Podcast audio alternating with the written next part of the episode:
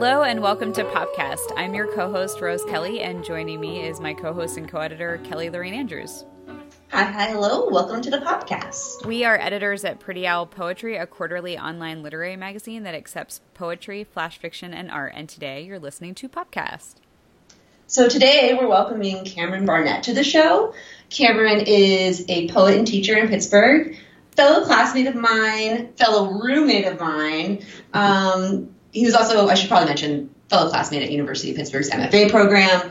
Uh, Cameron's work explores the complexity of race in the body for a black man in today's America, which we probably pulled from your website somewhere, I think, or some something of that. but we're really glad to have you on the show. Thanks for having me. Happy yeah, to be here.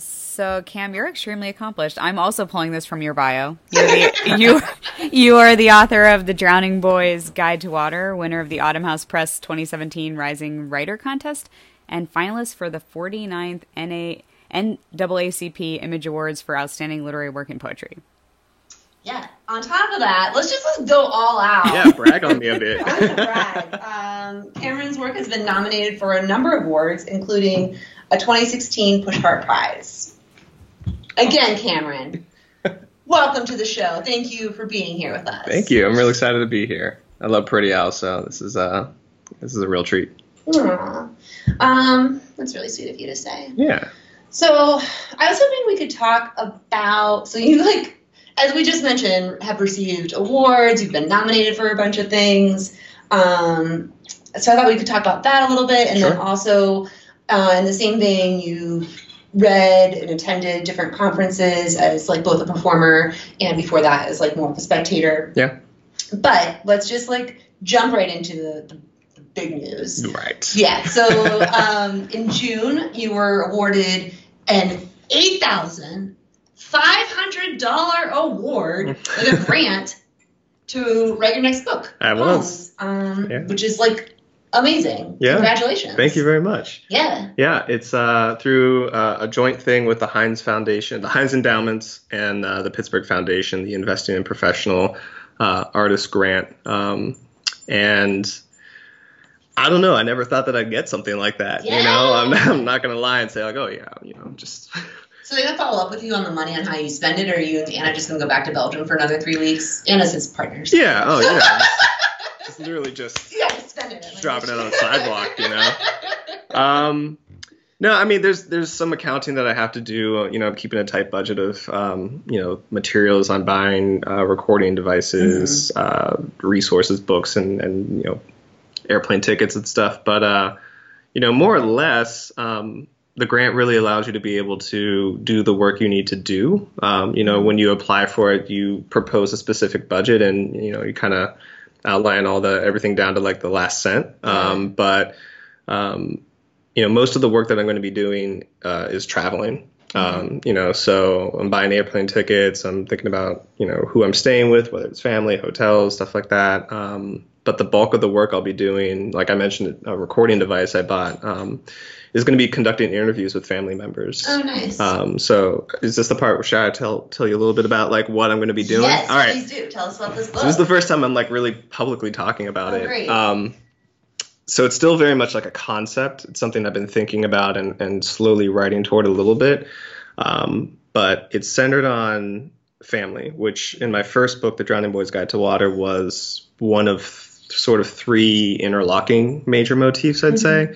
Um, but in this next book, I kind of want to really focus on uh, my family on both sides and going back several generations, um, close to you know end of the 1800s and slavery and, and tracing where they came from. So I'll be going to Sumter, South Carolina, Boston, uh, Weyburn, Saskatchewan, in Canada. Whoa. Um, yeah, these ancestral locations with you my family. Cali because you were born in Cali, right? I was born in Cali. I still have family there. I'm going to visit uh, my my uncle who lives in Los Angeles. I'm going to visit some cousins who have lived all over but are currently in Las Las Vegas. Um, and I'm also going to swing by DC just to check out the uh, African American Museum. Oh, cool. Um, and so my idea is that I really want to trace like ancestrally how uh, me as a black person uh, was made possible Yeah. in Pittsburgh, which is sort of you know, incidentally in the center of all these places, um, and how my family came to a point of making me a more middle class, uh, sort of privileged, but black person, Mhm. but also with roots in, um, you know, white people in my history, and just sort of understanding race from that dynamic a little bit. Um, but one of my bigger goals with this is that the Drowning Boys Guide to Water was an intensely serious book, um, and that's how I like to write. But I also want to focus on joy a little Oh, bit yeah. more. Um, I think you know. I'm reading Ross Gay's The Book of Delights, and it's just Yes. it's everything I fucking need in life right now, just to like get through this like hell timeline that we're on. Exactly. and you know, I just you know, it's it's become I don't want to say easy, but like routine for me to be able to write a poem about black struggle. hmm And I'd really love to write more poems about struggle, but also tempered with poems about joy or just like Mhm. being humans, you know, just like without necessarily having to, to ground it in something so heavy all the time. Yeah. Uh, so that's what I'm trying to explore. I'm You have working like my lots way of there. jokes in there. Is it just gonna be a joke book? Yeah, it's just gonna be like just a bunch of stand up. There's gonna be pop out pages and shit. It's gonna be great. Got an Oh, illustrator lined up. Oh yeah, that sounds great. um, so like, when did you like conceive about like how long have you been planning this? I mean, because I know that like one of the things that always I find really daunting about grant writing in general is just like you have to make these like very elaborate budgets. Mhm. I mean, how long have you been planning all this now? Um, I have to say, it kind of the opportunity found me. Oh, cool. Um, I had been nominated to apply for another um, award through the Pittsburgh Foundation. Uh, didn't get it, but was you know I guess in the running and considered. And I think since I was on their radar, they invited me to apply for the grant opportunity. And initially, that came my way, and I was like, oh, this is really cool, but I I don't know what to do. Like you Yeah. know. Uh, you know, my book's been out a year and a half. I want to start writing more poems and, and doing other things, but I hadn't really conceived of a cogent manuscript. Um, but when that showed up, I was like, you know what? I don't want to pass the opportunity up. Let me think about like what is it that I might be interested in, and you know, everything I just told you about Yeah. really started to coalesce and came together. Um, I waited. I don't know if I should say this, but I waited last minute to actually do it. this has been Yeah, you know, yeah. To all my students out there, this is not what you should be doing you need to do your work ahead of time. But uh, yeah, so I I did that, and um, you know I, I did a lot of intense research on you know what are prices for things here, what is it that I'm going to do, like what do I actually need, like. I have in there stuff about looking up like archival stuff from the Pittsburgh Courier and the Post Gazette Yeah. to really like intensely focus on what was going on in Pittsburgh when my family, you know, two, one or two generations ago was like thriving here. Um, Do you have a timeline in place for like how you're planning to like how much time you're going to put into researching and Yeah. how much writing and all that? Like, do you have like a goal? Yeah, so the grant has a, a one year sort of window um, that the funds have to be used um, or can be used. Um, you know, so, so if I Belgium don't, at the last minute, right? yeah, you know, just, just at the last, the last grant I got, yeah, let's go.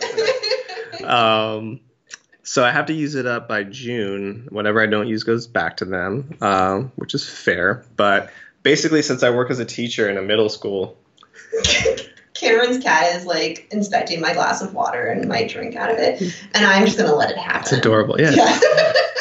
cats need water too. Cats should have whatever they want in this life. Exactly. Oh my gosh, Oh, this is even better. So I'm just gonna have to. Uh, Taco Cat has pulled a little piece of styrofoam out of the box that we keep the microphone in. he is nothing if And- not And mischievous. now he's just going to take that with him, and he can have it. Yeah. And It's the cost of the interview. yeah, exactly. Uh, where were we? Ah, jeez. By the Uh, way, I am still here, but I am muted. Okay. So I just want you to know I'm, I'm over here laughing at all this. Oh, okay. okay. Excellent. Uh, Um, oh, Timeline, timeline. yeah. Yes, timeline. So I'm I'm squeezing in a lot of my trips on the breaks that occur. So Thanksgiving, uh, winter break, spring break, and like random long weekends that I get um, is when I'm doing it. And my my writerly anxiety is, oh, I have an idea. I should be writing right now. mm. And I'm like really struggling with that right now, Yeah. which is like I have the whole idea formed, which is not how the drowning boy happened to me. Like the drowning boy came together. I like fell into it. Yeah. And this time around, I, Well, and I of the Drowning Boy was part of your thesis too. correct. So that helped, you know, that you were like working on poems over a course of a few years Right. that then just like thematically went together versus Yeah. like having the, you know, the idea ahead of time. Yeah, and so this time around, it's it's a totally new and honestly scary experience. Like to have an idea, to pitch the idea, Mhm. and now be funded. I'm like, so now it has to happen, or or like I need to at least work toward it, right? Yeah. Um, but I'm really telling myself like so much of the work that I'm planning to do is based on interviews with family members and you know hopefully museum or archival specialists around the country and I don't want to put the cart before the horse so I'm trying to like write some things that come to me as Yeah. they will and then once I do my first trip which should be Thanksgiving mm-hmm. I think that's when I'll really sit down and start like mapping out okay here's what you know things should start to look like or feel like Yeah, and not to tell you how to like, you know, write your next book or anything. yeah But I do I do think that you know, if you have ideas now, those poems might you might need to just like get those poems out of the way, then yeah and or be able to revisit them a year from now and they might be completely different poems, but they might be the groundwork for Yeah. the poems that are in the book. I think it's like, you know, I think it's okay to be like excited and anxious to be writing now. I appreciate that. yeah like you know like it's it's a great idea and like um and i think like the more you learn though as you go along like it's going to shape the book more Yeah. than anything else um are you like worried you're going to find out like any kind of like family secrets like there's to be like you're going to have like a you know brother or something Yeah. another mother like gonna I didn't think that through until after I got it. I was like, oh, so I'm actually like doing investigative work. this could this could get sticky. uh-huh. Um, I'm already. I mean, actually, just last night, um, my partner Anna, Anna and I we had dinner with my aunt, who I've already been doing sort of like family histories with, just sort of because. Mhm. Um, and we were talking again, and she was telling me some stories I knew, and then out of nowhere there'd be these tangents, and I'm like, oh, I didn't know you did that, or I didn't know you had that experience, or like, what? That's how that guy's connected, and just like stuff like that. It's actually really rewarding to to in a way be killing two birds with one stone, which is like compiling a bit of a family history, Mhm. but also working toward a, a pretty specific project. So it's all very exciting. yeah i also want one more question and then um i think we'll let rose say something because we've just been like but um Skipper. It's cool. I'm barely here. um, the other thing that you know, I'm, again, not to tell you how to write your book, but this is the first time we've had a chance to It's even true, talk it's true. about this. Um, I think it would be really interesting if you could do something with the sound that you're recording too. Eventually, like Yeah. not necessarily like related to the book, but um, you know, to to be able to like house that somewhere. right. I think that would be like really valuable for probably your family. Absolutely, that's a dimension that's brand new to me. Um, you know, I've even thought about like I, I'm gonna mess up the name, but Tracy K. Smith's latest book. There's a lot of poems that are using like source material from like the Constitution and like Mhm. letters that people wrote um, that she's turning into poems, and like that's kind of some of the stuff I'd like to do with these interviews Yeah. too. So like the amount of potential is like also like really exciting and overwhelming in a sense. So please let's keep talking about how to write my book because I need, I need someone I need someone to point these things out to me sometimes. Well, I was just thinking, like, you know, long term, it'd be nice, Yeah. like, for you know, your uh, people, other people in your family, if you have like children someday, to be able to listen to like these interviews that you did with like your aunts and uncles Absolutely. across across the country whenever Yeah. you were, you know, Yeah, for in sure. your thirties. Like, that's fucking awesome. Yeah. So we'll see how it goes. Yay! I'm sort of curious about. Well, I have a lot of questions about your life as a writer and a teacher and all that, but is there anything you can share, or is it too early at this point? Any kind of writing for the book or similar to There- the book? there is, and because I'm a fan of the podcast, I'm going to. I have a poem that uh, it's it's a draft, but it's one that I'm I'm a little excited about um, that I can share. Can I do a little a little prelude to introduce it? oh yeah, Absolutely. Um, a couple other motifs I didn't mention earlier that I'm also playing with um, are the idea of a heart. Uh, so tentatively, I'm thinking of this idea of murmur. Um, small story about this. When I was born, the doctor checked out my heart and thought that uh, she heard a heart murmur. And my dad's a doctor. He checked. He didn't hear anything. And my mom was sort of conflicted, like, who do I trust? Ooh. She didn't want me to, you know, have problems growing up. So she always sort of like alluded to you might have a heart murmur, and my Yeah. dad would always be like, "You don't. That's not a real I thing." believe they stayed together after this. it's, it's nightly fights. Just the kid's heart has a huge hole in it. No. Um, and so I've always grown up with this like I've been al- always been really athletic, um, but I've also always had this sort of like fear of like what if my heart goes out? And on my d- dad's side of the family, a lot of the men in the family have had heart failure, died from it. Um, so I'm really interested in using the heart as a, a motif for exploring family, uh, but also the ground and earth, literally, because I'll be traveling to so many different places in North America. Uh, this idea of blackness cast over the entire North American continent. Um, I'm really thinking about Earth and some of my experiences. So some of that will play into this poem that I'll read. Um, it's called On the Ground. The first time the land murmured to me, I was five on a fault line, back flat in bed and shaken awake by a voice stretched long across LA. The lights above me swung back and forth across my eyes as I tried to clutch whatever was closest to me, fear welding my fingers into the bed sheets. It was all over in a matter of minutes. If you listen well enough, the earth will tell you your quietest histories. I walked out of my room to see my whole family shaken and standing beneath a large crack in the bent white ceiling of our living room, and for a moment I didn't know whether what shook me had come from below or above. If you're not careful, the land will lie to you. My mother's hands at midnight running through my nappy hair and her kiss on my cheek are the last things I recall. After that, every time she would touch my hair and kiss my cheek, it was a retelling of that night, a small, be careful, imprinted on the most vulnerable part of me. Mothers will write whole histories with kisses on our cheeks to distract us from the fractures building within, and I wondered when I might murmur myself apart, whether the split would come from within or without, whether my body's black terrain would suffer subduction to a 9 millimeter fault line in the dead of night sometime.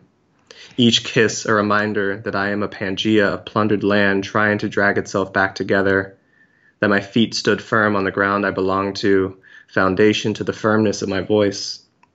But I knew the earth could speak at any moment, and you may never know where the cracks will appear, that your skin might slip forever beneath the force of some of another's. I've watched it now more times than I care to count. You know, you can see an earthquake coming if you know how to spot a lie. The officer's bark, the hands, the lights swinging madly over eyes, hands running rough over nappy hair, a murmur exploding in an instant. Get on the ground now! If you're not careful, you can become a quiet history too.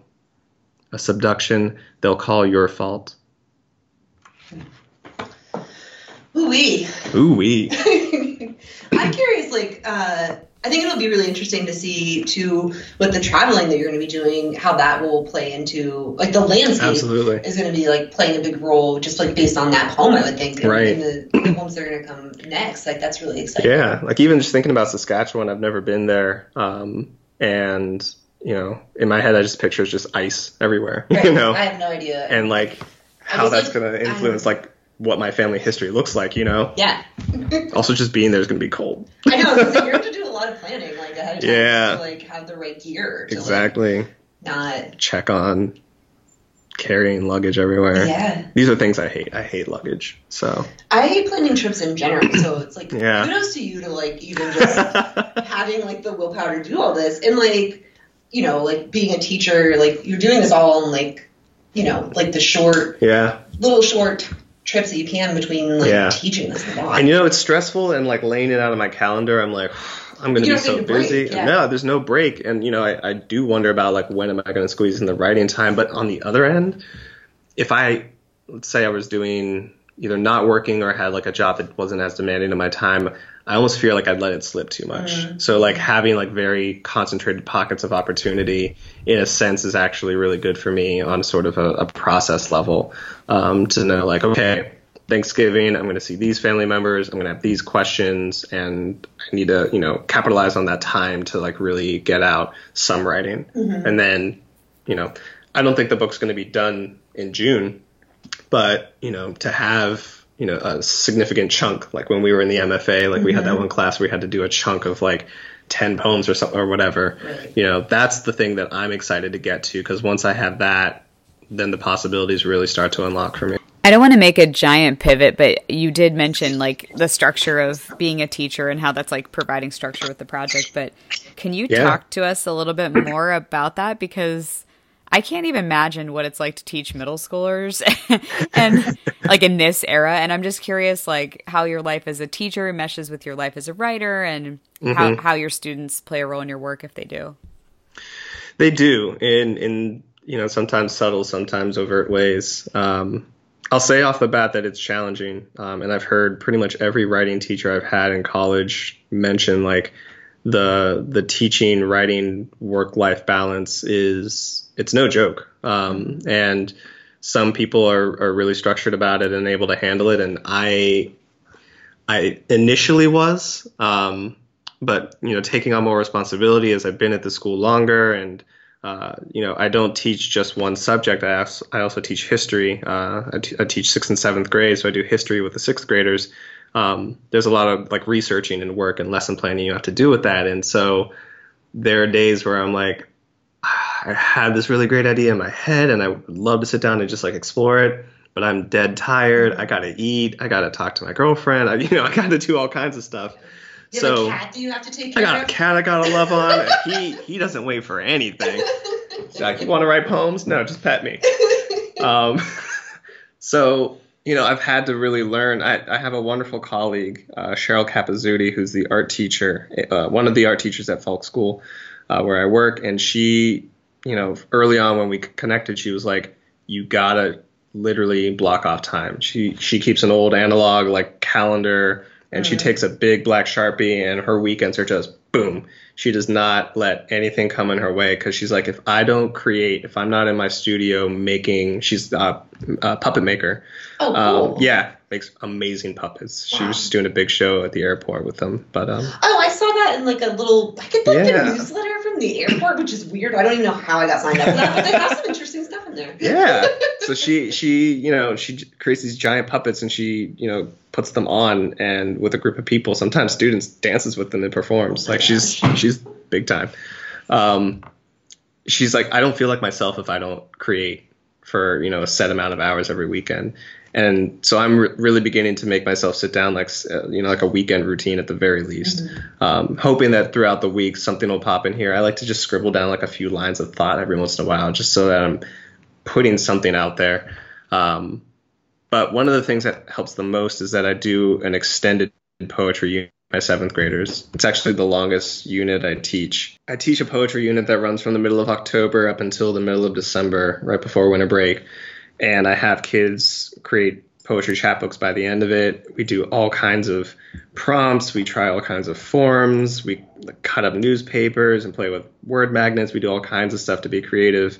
And I'm a big believer in the writing side of my teaching, at least, of doing the work alongside the kids. So when it's the poetry unit time, I write in class with them. Oh, um, that's great. I try to, yeah, thank you. I try to share poems in class because when you're in seventh grade and you're writing a poem about something important to you, the last thing you want to do is read it to a class. Yeah. But I also think it's important for some kids to learn like you can have a voice and speak up and advocate for yourself. So I'm going to do it. And what I wrote in this class period is only going to be as good as what you wrote, perhaps, because we both had the same time and you know Right. everything. But here we go. You're just like an award-winning poet. But, Yeah, who's you know also leaving in five minutes to travel to Saskatchewan. But do your best, kids. but do your best. Yeah, this is what you could be. Um, do so you think your kids read your work? Like, do you do you think they like seek you out? I've had kids literally Google me in class on their Chromebooks and go to my website and start reading some of my poems to me, Oh, and I'm like, do your own work, please. Yeah, that's intense. Wow. So, um, actually, I mean, the kids when they find out that you know I have a book published, which uh, most of the kids I've taught they knew because the book came out when I was actively teaching them. But some of the newer ones coming up, they're like, "Wait, you wrote a book?" well, and also you had your book launch at Falk, which Right. is where you teach and also where you went to school as like a kid. Yeah. Yeah. So it's all very sort of like insular homecoming kind of stuff. Right. Um, there's a real gravity to that where it's like, oh, you're not just going to teach me poetry. Like you do this. and I'm like, yeah. So you're going to do it and we're going to do it well together. Um, but you know, I'd have to. say There's a reciprocity there where you know, as an artist, the way I teach poetry isn't like here's a book, find the rhyme, find the meaning. The meaning's absolutely there, and you just have to find it, or else you're stupid. You know, I hate that. Yeah, Um, my thing is like, you are a person who uses and has language and can manipulate words in a unique way. How do you choose to do it? Think about how you choose to do it, and then show me all the different ways you can do it, whether it's poetry or essays or letters or personal narrative. Um, that's like the synopsis of my curriculum for them. Um, yeah, nice. so I do that for them, but they also, you know, inspire me with their sort of like they're kids, they're seventh graders. They still th- see things in like zany ways, and they're not always afraid to show that sometimes. You probably still have hope. It's really cute. yeah, it's adorable. Aw, Heartbreaking to watch it get crushed sometimes, but remember those days. yeah, we all we all have been there. That's true. I am sort of curious just how you have time to fit in writing with all of this and what that looks like for you. Yeah, so so I'm trying to make an effort to do like a weekend thing, um, and my goal is always to sort of write what I deem to be like a whole draft of a poem, kind of a la a workshop model that Kelly and I and a bunch of our fellow writers and other writers in the city um, for several summers have often done is just sit down, set a timer for an hour, and then just go for it, and whatever you have, you have. Um, I sometimes try to uh, on the bus, like jot down some notes in a phone. Um, and I'm lucky that at my school we have a an early prep period. So actually, before I even teach any of my classes, um, you know, I have an hour and a half or so um, to prepare any lessons. And if I don't necessarily need all that time, I'll sometimes just close the door to my classroom and like look in my notes. I keep a huge list of ideas in, in the notes app on my phone, and I just go in there and what i always tell people is like I, I think of it almost like a painter with a palette and i just like take random things drop it on the canvas so to speak and i always like trying to connect the dots between things that either like there's an obvious connection or there's totally no connection and like write my write a bridge between those two things um, isn't that's an activity that's always worked for me since i was just starting to become a writer um, and then you know to also just like think about the fact that writing isn't just the production piece of it, which is something that I've had to start telling my students as we've we're a month into school and I'm having them write some of their first projects. They're like, I don't know what to say, and I'm like, I know you don't know what to say. You haven't spent a lot of time thinking about it yet. Um, and you know, not discounting the fact that so much of the writing process is mental. It's the time sitting there thinking, putting the pieces together to see if they even sound like something you should type out. Um, so in a sense that's also part of me finding the time is even just finding the time to think about the project um, and you know go back and listen to interviews or read some of the books that i've bought to kind of inform and frame uh, the project a little bit uh, so the time is all over the place i think for me the matter the issue is sort of like the discipline of always making a routine or a habit out of it Yeah. which is what i'm learning so Yeah, it's hard. Yeah. That makes a lot of sense. Um, speaking of your life as a writer, yeah let's talk about your success story. the success of your first book, The Drowning Boy's Guide to Water. Um, comeback kid over here Oh, yeah. Not only did it win the Rising Writer contest at Autumn House Press in 2017, uh, it was also a finalist for the 49th NAACP Image Awards for Outstanding Literary Work in Poetry. So tell us what it's like to be a celebrity in the world. i don't yeah And what was the, I know, like, the, I, like, I think I remember, like, you flew to, like, California or something for this Yeah. ceremony. Like, it was insane. Like, you were wearing, like, a tux or something. I mean, it was, like, amazing. Yeah, that is still. I still sometimes don't believe that that happened because like it was a really weird story too. How I found out because when when the book had just come out, I had like Google alerts set up for my name and the title of the book just in case like reviews popped up. that Oh, I, yeah. You know, wouldn't have otherwise caught. And something came up to a website that had to do with the NAACP. I was like, oh, this is interesting. And what I actually found was like an under construction website of like nominees for this No thing. shit. And I was like, I think I know what this is, but I have no idea why this is here. And then it was a week later that um, Autumn House got notified by the NAACP that the book was uh, a nominee, and I was like, holy crap! I still to this day have no idea who nominated me or how that even happened, but they offered to fly me out there for. You take your mom with you, right? I took my mom. Yeah, yeah, I took my so mom because it was it was um, basically in L.A. or actually a little bit south of L.A. Uh, so we saw my uncle, who I'll also be interviewing for the the next book. Um, I don't know. I it, I'm really weird about like the celebrity aspect of it because I still I tell people this all the time when I read my poems. I look at them as like, man, I was on my couch. I just watched like two hours of CNN.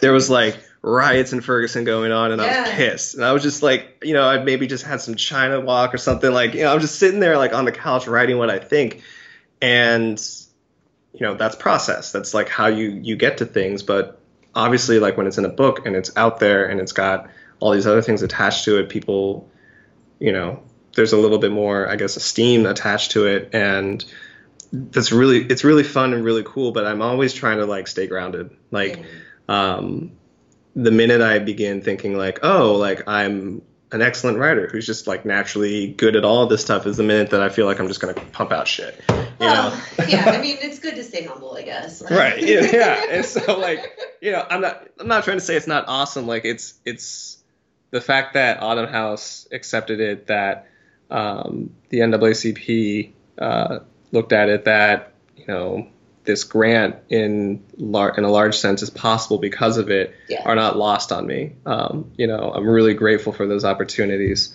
um, but i really want to maintain a mindset of like you know, I want to be an artist first. I'm, I need to go on to another project and, you know, begin lifting other people up too and, and you know, shouting people out with whatever sort of microphone or voice or, or uh, platform I might one day or currently do have. Um, so I don't know. It's been awesome. It's been a really great ride, but I'm also sort of like, I need to get back to that, like, I'm on the couch and things are pissing me off state. Right. Because that's where I feel like I'm really a creative, is in that mode. Yeah, I mean, I'm sure you just like just gotta watch more news. Like, That does the trick often it really does. these days. Yeah. So, So, Cameron, yes. celebrity, humble celebrity of Pittsburgh. Can you C'est moi. spend like what three weeks in Belgium? Yeah, I'm now an like, expert. Yeah, I'm an expat. Speaking French. Um, Yeah. can you take us out of this podcast with um, one of the poems, possibly from um, the Drowning Boys Guide or whatever poem you want? I don't know. yeah, so I'm, I'm going to read um, a potential title poem to the, I'm just going to call it a manuscript for now. Okay. Um, well, who knows how it'll evolve. So this poem is called Murmur. This became my first ghost, the cold cup of a stethoscope to my infant chest, an echo deep in a doctor's ear. The sound she heard named it murmur, a swoosh in the space between the beatings of my youngest heart. When I'd run around as a toddler, my mother always anticipated me falling down and not getting back up. Later, my father's stethoscope told us there was nothing there. This became my second ghost. I played every sport I could growing up.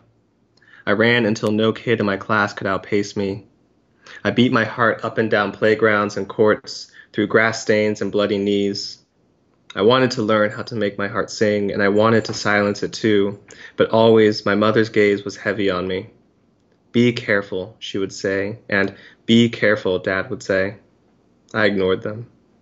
When I did karate as a high schooler, running up against men twice my size, my mother said, Be careful. And my father said, Be careful. And because I didn't care for my heart then, I was careless. Heartbreak came when I fell in love for the first time, and my mother said nothing, and my father said nothing, and years passed with no echo to interrupt the ending as they held me, and we all listened to my third ghost singing in the space between the beatings. And now I run miles a day for my health. And now I am a ha- haunted house of scars. And now I always fear, like too many men in my family, that I will die because of my heart. I always fear, like too many black men, that a heart is not enough to keep me alive. We are all ghost stories, silent chests, a heavy wager of collapse, and isn't this what all our mothers fear? The fourth ghost. Every echo of love misplaced somewhere deep in our hearts, reconvening over us in our stillness, murmuring, Be careful. Beautiful.